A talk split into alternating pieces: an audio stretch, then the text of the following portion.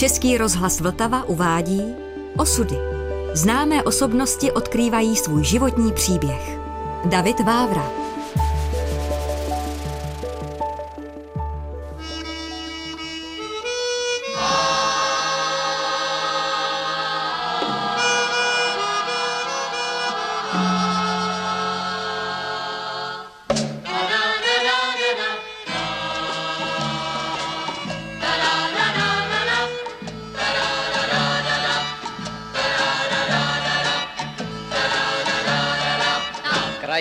Posedlá tmou, Krajina posedlá tmou, vzpomínky do sedla zvou, vzpomínky do sedla svou. nutí mě vrátit se tam, Nutíme vrátit se tam, kde budu na věky sám, kde budu na věky sám. kde místo úsměvů tvých.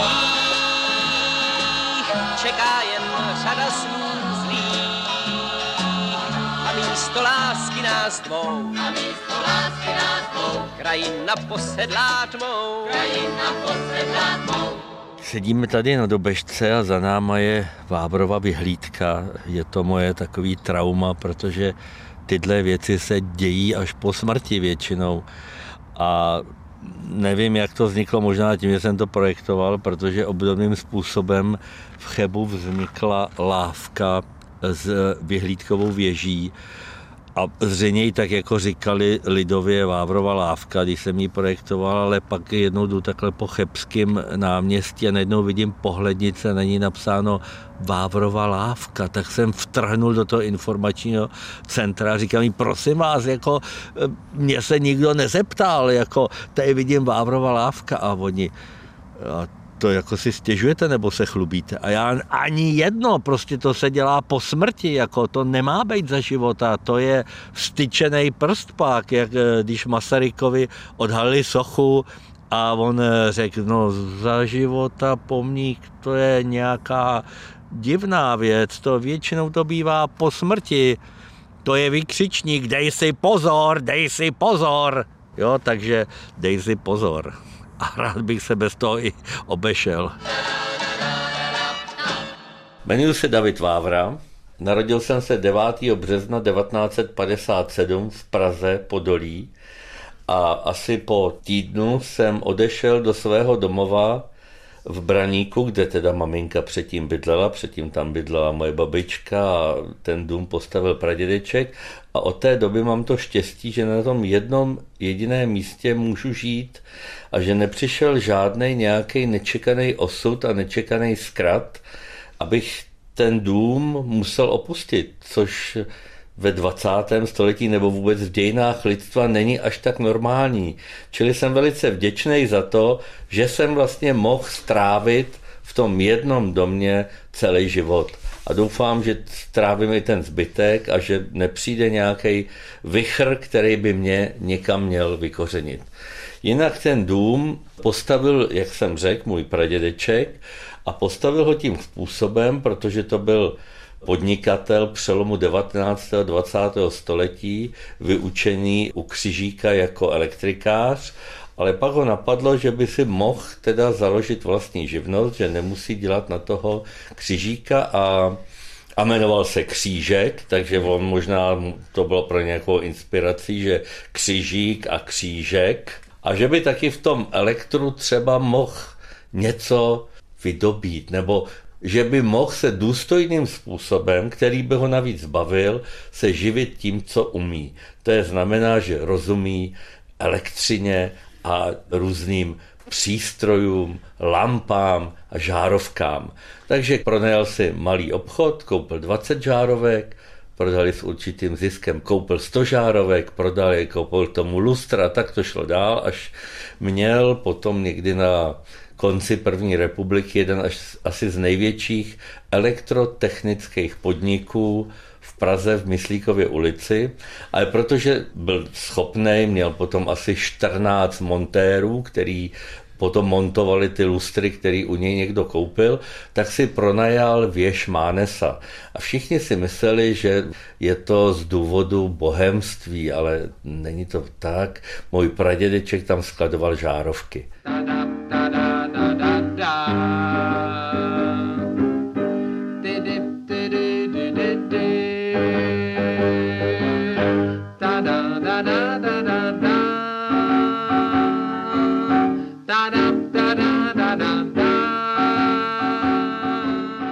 Můj pradědeček měl s mojí prababičkou teda, kterou já jsem později překřtil na Fílu, ale pamatuji si ji už jako prababičku. Byla to velice krásná žena podle fotografií a společně pradědeček s prababičkou měli tři děti. Moji babičku a dva bratry. Jeden byl starší, jeden byl mladší. A bratři měli dostat ten jeho krám a moje babička měla dostat právě ten dům na Dobežce, v kterým já mám to štěstí, že stále bydlím. A dědeček, podobně jak to bylo s těma žárovkama, tak to bylo i s tím pozemkem, protože oni jezdili na letní byt do Braníka parníkem z té Myslíkovy ulice, takže dneska jsou to nějaký čtyři zastávky tramvají a tenkrát se jim vyplatilo jet s tím parníkem na Mlejnek, tam si pronajat letní byt a cítit se tam letně. My už bychom dneska na takhle krátkou vzdálenost se třeba necítíme tak letně, ale oni se tam cítili, byli tam spokojení, koupali se ve Vltavě, Vltava byla čistá, možná zase čistá jako je dneska, protože zase já už taky plavu ve Vltavě. No a tak se díval po okolí, až našel na Dobežce výhodnou parcelu. Protože v té době na Dobežce vzniklo takový malý družstvo stavebníků, které na tu dobu bylo docela osvícené. Ved je architekt, stavitel, šindelář, který dokázal té dobežce vnuknout určitý stavební kánon. A to tím, že každý musí mít na projekt svého domu stavitele nebo architekta. Teď nám to přijde, že je to možná trošku banální, ale tenkrát to tak banální nebylo, protože tenkrát si řada stavebníků ty domy navrhovali sami a stavěli je vlastně bez dozoru někoho, kdo má na to vzdělání, takže vznikaly různý paskvily. A to stavitel Šindelář nechtěl. A sám postavil prvních nevím, asi sedm domů, celkově pak na té dobežce společně se svým synem naprojektovali, myslím, až mezi 25 a 30 domky a v blízkém okolí další, ale byly to i činžovní vily a byly to i továrny. A například teda zprojektoval i Branické divadlo, které dneska je takovou jako ikonou bráníka, i když má takový trošku připosražený proporce, ale byl i stavitelem třeba právě té podolské porodnice, kde jsem se narodil. No a říkám to z toho důvodu, že tato architektura toho stavitele šindeláře se mi zdála docela taková jako banální. A v době, kdy jsem studoval architekturu, tak mě přišla až druhořadá. Protože je to architektura historizující, architektura, která je plná lizen, šambrán, poloprofilací, takový jako romanticky členěný fasády, kterým jsme se jako studenti architektury trochu vysmívali. Ovšem dneska, když se na to dívám zpětně, na tuhle architekturu, tak vlastně ta architektura přežila veškerou dobu, protože ty domy jsou přesně definovaný. A tím, že jsou přesně definovaný, se nedají moc zmrvit. Oni se nedají ani moc přestavit. Buď se to dostaví v kánonu, jako tomu přiskl ten architekt Václav Šindelář, anebo se to musí zbořit. A většina těch stavebníků dneska, když už zase mají peníze, po době teda toho komunistického martýria, tak ty domy opravují a opravují přesně ty šindelářem předepsané proporce. Takže vlastně já s takovou omluvou před ním po těch letech smekám, protože navíc to byl člověk, který byl i velice štědrej, takže za to, co vydělal, se dokázal i potom dělit, jak to bylo za první republiky normální, protože vlastně lidi nechtěli prožívat štěstí, aby žili dobře jenom oni sami. Vlastně jim leželo na srdci, že třeba ostatní nemají podobný pohodlí, jako mají oni. Takže on bral vápno z kopce do Beška, protože kopec do Beška byl dřív vápený důl, ale on ho bral vlastně i z té druhé strany, kde nebyl ten lom, protože tady byl eh, lom, který fungoval někdy, myslím, ještě do začátku první republiky a v místě dnešního plaveckého stadionu v Podolí byla vápenka která později byla zbořena a vzniknul tam ten úžasný plavecký stadion od architekta podzemního. No a tenhle ten Václav Šindelář teda těžil na dobežce vápno a když ho vytěžil, tak udělal hlubokou díru do země tou těžbou a napadlo ho vlastně tuhle díru skultivovat a udělal tam volejbalový kurt, a dal to místním sportovcům. Takže vlastně dokázal se o svůj talent a o svoji píly podělit a je to podle řady lidí vůbec nejkrásnější jako kurt, který kdy navštívili, je v takovým jako sevření odhalených skal nahoře s korunou stromů. Je to jeden z nejkrásnějších prostorů, kam, když jsme chodili jako mladí chlapci, ale i potom starší, hrát kopanou, tak tento kurt měl velikou výhodu.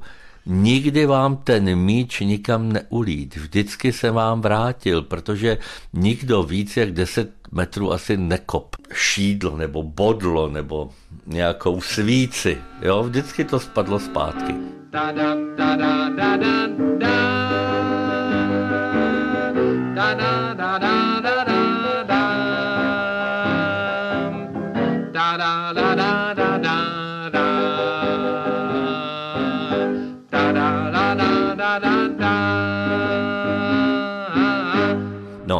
a v tomhletom kanónu té dobežky, daný tím architektem Šindelářem, můj pradědeček koupil 10 pozemků nebo 12. A stejně jako když se na začátku své kariéry elektropodnikatele koupil 10 žárovek, tak teď koupil 12 parcel s tím, že věděl, že záhy tam budou asi zájemci a že Praha se bude rozrůstat a že ty parcely může potom prodávat s určitým ziskem a ten zisk mu vydělá na stavbu toho domu, v kterým chtěl žít on a později jeho dcera, tí to chtěl dát jako věno, protože kluci měli dostat krám. Krám nedostali, protože byl znárodněný a má to takovou potom jakoby smutnou tečku, on si tam nemohl z toho krámu odnést ani žárovky pro svoje použití, jak to tak známe z února 48. A teď v tomhle prostředí se záhy narodila moje maminka, která měla vlastně docela smutný takový osud se svojí babičkou, protože její tatínek eh, pracoval nakladně za druhé světové války a byl nálet na Kladno a neví se, já jsem během života stále vyprávěl historku, kterou někdy si řekla moje babička, že přelétla americká vojska, americké vzdušní síly a najednou nějaký jeden osamělý Němec po nich začal střílet, jedno letadlo se vrátilo a vysypalo tam zbytek těch bomb, protože samozřejmě oni nevěděli, jestli jsou v Německu nebo v Čechách, tak mysleli, že jsou v Německu, takže jako bombardují Německo.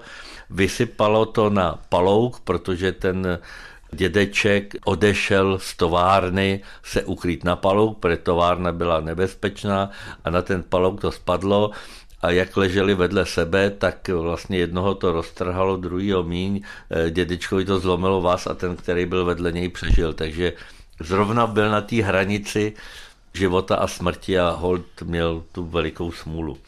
Ale pak jsem se podle vyprávění historiků dozvěděl, že pravda nebyla v tom, že by nějaký Němec po nich střílel, protože to jako po letadlu nikdo asi nemůže střílet nějakým samopalem, ale že oni měli tak velikou zásobu nějaký ty bombardovací munice, že by s tím zpátky nedoletěli a že to jenom odhodili do místa, který nebylo osídlený a tím pádem to hodili do toho lesa, kde zrovna ležel ten dědeček.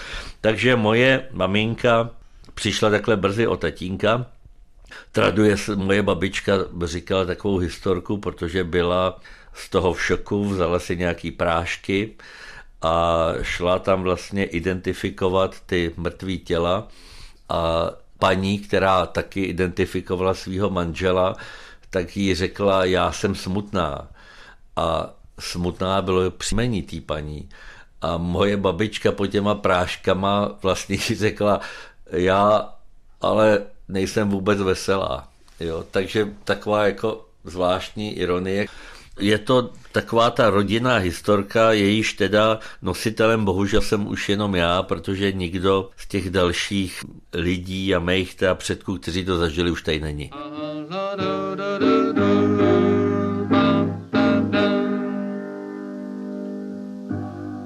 Dědeček eh, tam zemřel v tom Kladně a proto jsme tam s babičkou na výročí toho nešťastného dne vždycky jezdili. Tam vlastně jsme schodili na to místo zakladnem na tu louku a pak babička vždycky šla do místní restaurace a dala si tam panáka s pivem, protože babička si ráda i dopřávala takhle. A bylo teda absurdní, že naposledy, když jsem tam s ním byl, tak byly nějaký ty výplaty a vždycky, když byly výplaty, tak tady v těchto z těch hornicko-havířských oblastech byl zákaz čepování alkoholu tvrdýho, protože se stávalo, že někteří z těch eh, ostře pracujících eh, dělníků a havířů a horníků za ten den nebo za ten víkend propili celou výplatu. Takže babička si toho spravedlivého panáka tenkrát nedala. To byla moje taková poslední tečka a pak jsem se tam dostal znova, když se točil takový ten, co dělala česká televize, že šla po stopách rodiny a objevovala ty skryté tajnosti, kde jsem se teda dozvěděl řadu překvapivých věcí. Jsem vůbec nevěděl, že můj pradědeček z druhé strany od toho mýho dědečka, který byl zabitý nakladně, takže vyjednával stavební povolení na Millerovu vilu pro Adolfa Lose, což teda v rodině architektů je docela cená věc a určitě kolem toho musel být řada historek, protože Losovi tenkrát ten dům nechtěli povolit, protože měl rovnou střechu. A bohužel je zvláštní věc, že já jsem se narodil asi 30 let po tom, co se to projednávalo, nebo 25, 27, a že se vlastně o tom už nikdo si na to nespomněl, že tyhle ty historky, možná pro mě třeba důležitý, že se zapomínají a že vlastně najednou z té rodiny nějak jako vyprchala tato ta informace. Pak jsem se teda dozvěděl i další zcela zásadní věc, a to je sice, že můj pradědeček zase z tatínkovy strany, čili z jiné strany, než jsem teď hovořil, pocházel ze statku z jižních Čech, z červeného újezdce Ulišova a že vlastně ta rodina tam žila někdy od konce 14. století.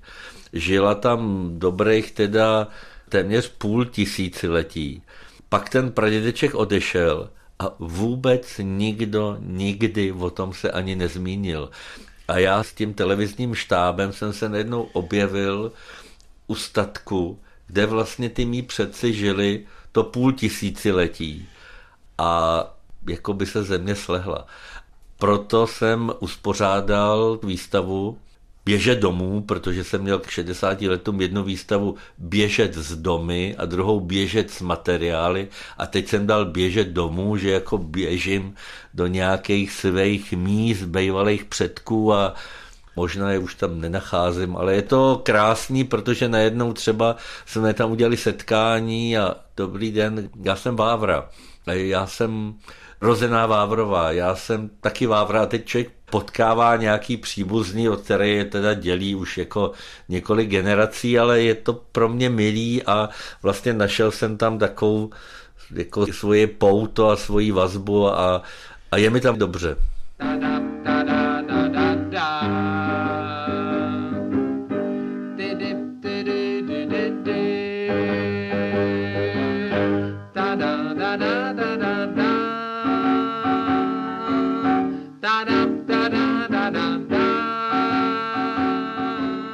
Takže zpátky na tu dobešku. Tedy můj tatínek, jehož prapředci pocházejí z Lišova u Českých Budějovic, se oženil s mojí maminkou v neradostných 50. letech, ale když se podívám na fotografie z té doby, tak maminka vypadá velice nádherně a krásně a jako by ty 50. leta vlastně ani nevnímali. No a já jsem se narodil v roce 57 do té zahrady, kde ještě chodil ten pradědeček, který umřel až když mě byl rok, takže si ho teda nepamatuju, ale naštěstí je zachycený na starém filmu.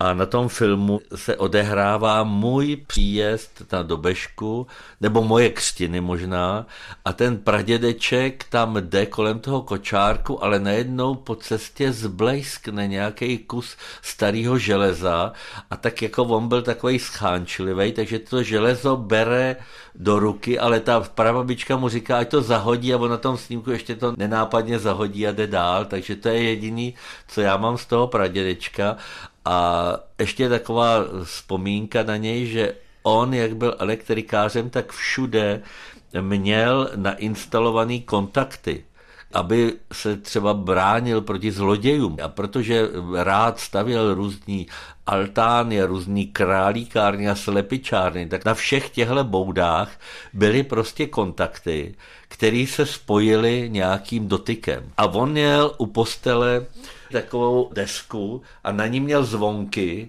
a ty zvonky byly označený. Králíkárna, slepičárna, sklep, garáž a kdyby se něco dělo, tak to začalo zvonit. A teď se samozřejmě někde v noci zvonila králíkárna. Takže oni vyběhli všichni na terasu a protože dědeček schovával vypálení žárovky, tak ty žárovky házely na domnělého nepřítele nebo na zloděje a dědeček křičel, hoďte tam i ten slznej plyn, jo.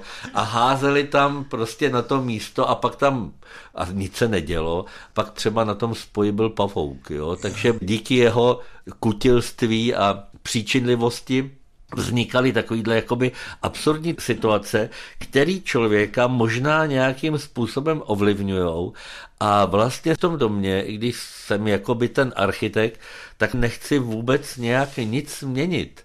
A jednou jsem tam udělal omylem takový jakoby dveře sem, protože my máme čtyři děti, takže najednou těch dětí bylo moc a najednou jsme museli s nima trochu víc komunikovat.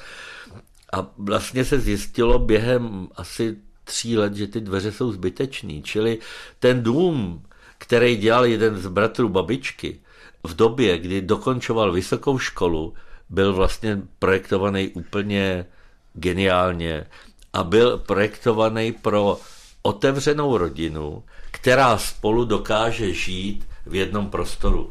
Protože uprostřed toho domu je veliká hala a většina dveří v tom bytě ústí do té haly, takže všichni o všech vědějí. Čili všechny jako hněvy, všechny radosti, spálený jídlo se nese tou halou, takže ta hala je takovým místem společného bytí.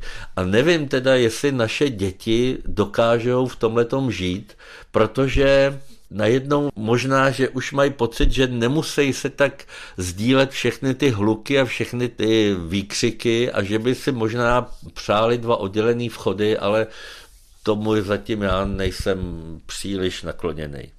Čili nevím, jestli ten dům, tak jak byl projektovaný, bude fungovat i v té další generaci. Tohle je otevřený dům. A je teda na něm velice zvláštní, že tenkrát k tomu, aby někdo naprojektoval dům, stačil jeden projekt na velikosti papíru A4, kde se nakreslily půdorysy, nakreslily se fasády, do těch fasád někdy byl i sklopený řez domem, a na vedlejším papíru A4 byla situace s korunovým kolkem, s razítkem a podle toho vzniknul úžasný dům. Protože tenkrát stavební výroba byla veliký kvality. A stačilo říct, udělejte nám tady vestavěnou skříň. A ta skříň splňuje do dneška všechny požadavky na to, co má skříň mít. Jsou tam různé šuplíky, který, protože ta skříň je hodně hluboká, tak člověk by se těžko dostával dozadu, tak vysune šuplík s kalhotkama nebo s ponožkama nebo s tričkama a dostane se i na ty zadní trička. Nebo košile, který vysej v hluboké skříni, nahoře mají pojízdnou tyč a člověk vysune celou tu tyč mimo skříň a vezme si tu košili, která zrovna trůní vzadu. A všechny ty detaily jsou vlastně velice trvanlivý, protože tenkrát si ty firmy a ty lidi ručili za svou práci a vůbec je zajímalo je to, jak ty lidi v tom budou žít a když jim budou dávat dobrou vizitku. A to jakoby se trošku z té společnosti vytratilo, nebo to znova velice pracně po době komunistické ignorace prostě hledáme. Takže ten dům je pro mě velikou hřivnou a vlastně jsem šťastný, že tenhle ten dům mě umožnil žít a že mě provází do dnešních dnů a v podstatě si asi nedokážu představit, že bych podobný podněty, které jsou pro mě tak pozitivní, dostal někde jinde. Ale je to možná jenom moje taková naivní a radostná iluze, protože nikde jinde jsem ani nežil. Že láska mizí jak dým. To dneska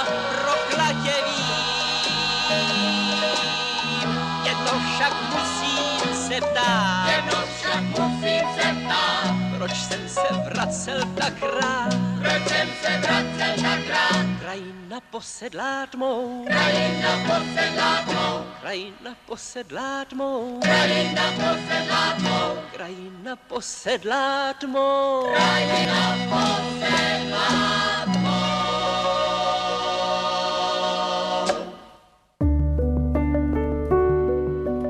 Podcast Osudy připravil Český rozhlas Vltava. Další části si poslechněte na webu vltava.rozhlas.cz, v aplikaci Můj rozhlas a ve vašich podcastových platformách.